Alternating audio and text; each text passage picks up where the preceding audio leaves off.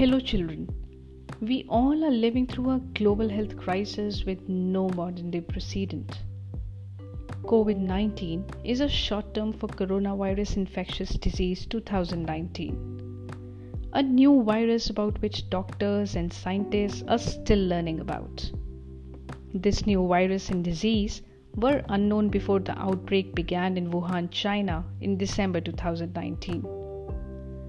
COVID 19 is now a pandemic declared by WHO, affecting many globally.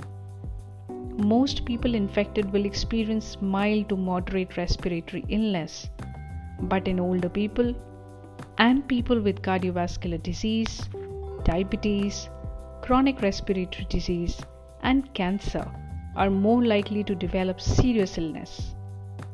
The best way to prevent this transmission is to be well informed that this virus spreads through droplets of saliva. When an infected person coughs or sneezes. For protection, we must wash our hands or use an alcohol based rub frequently and must not touch our face.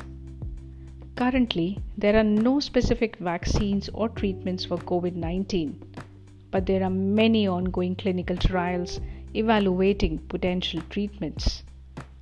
I would conclude what Vivian Greene said Life isn't about waiting for the storm to pass, it's all about learning how to dance in the rain. Thank you.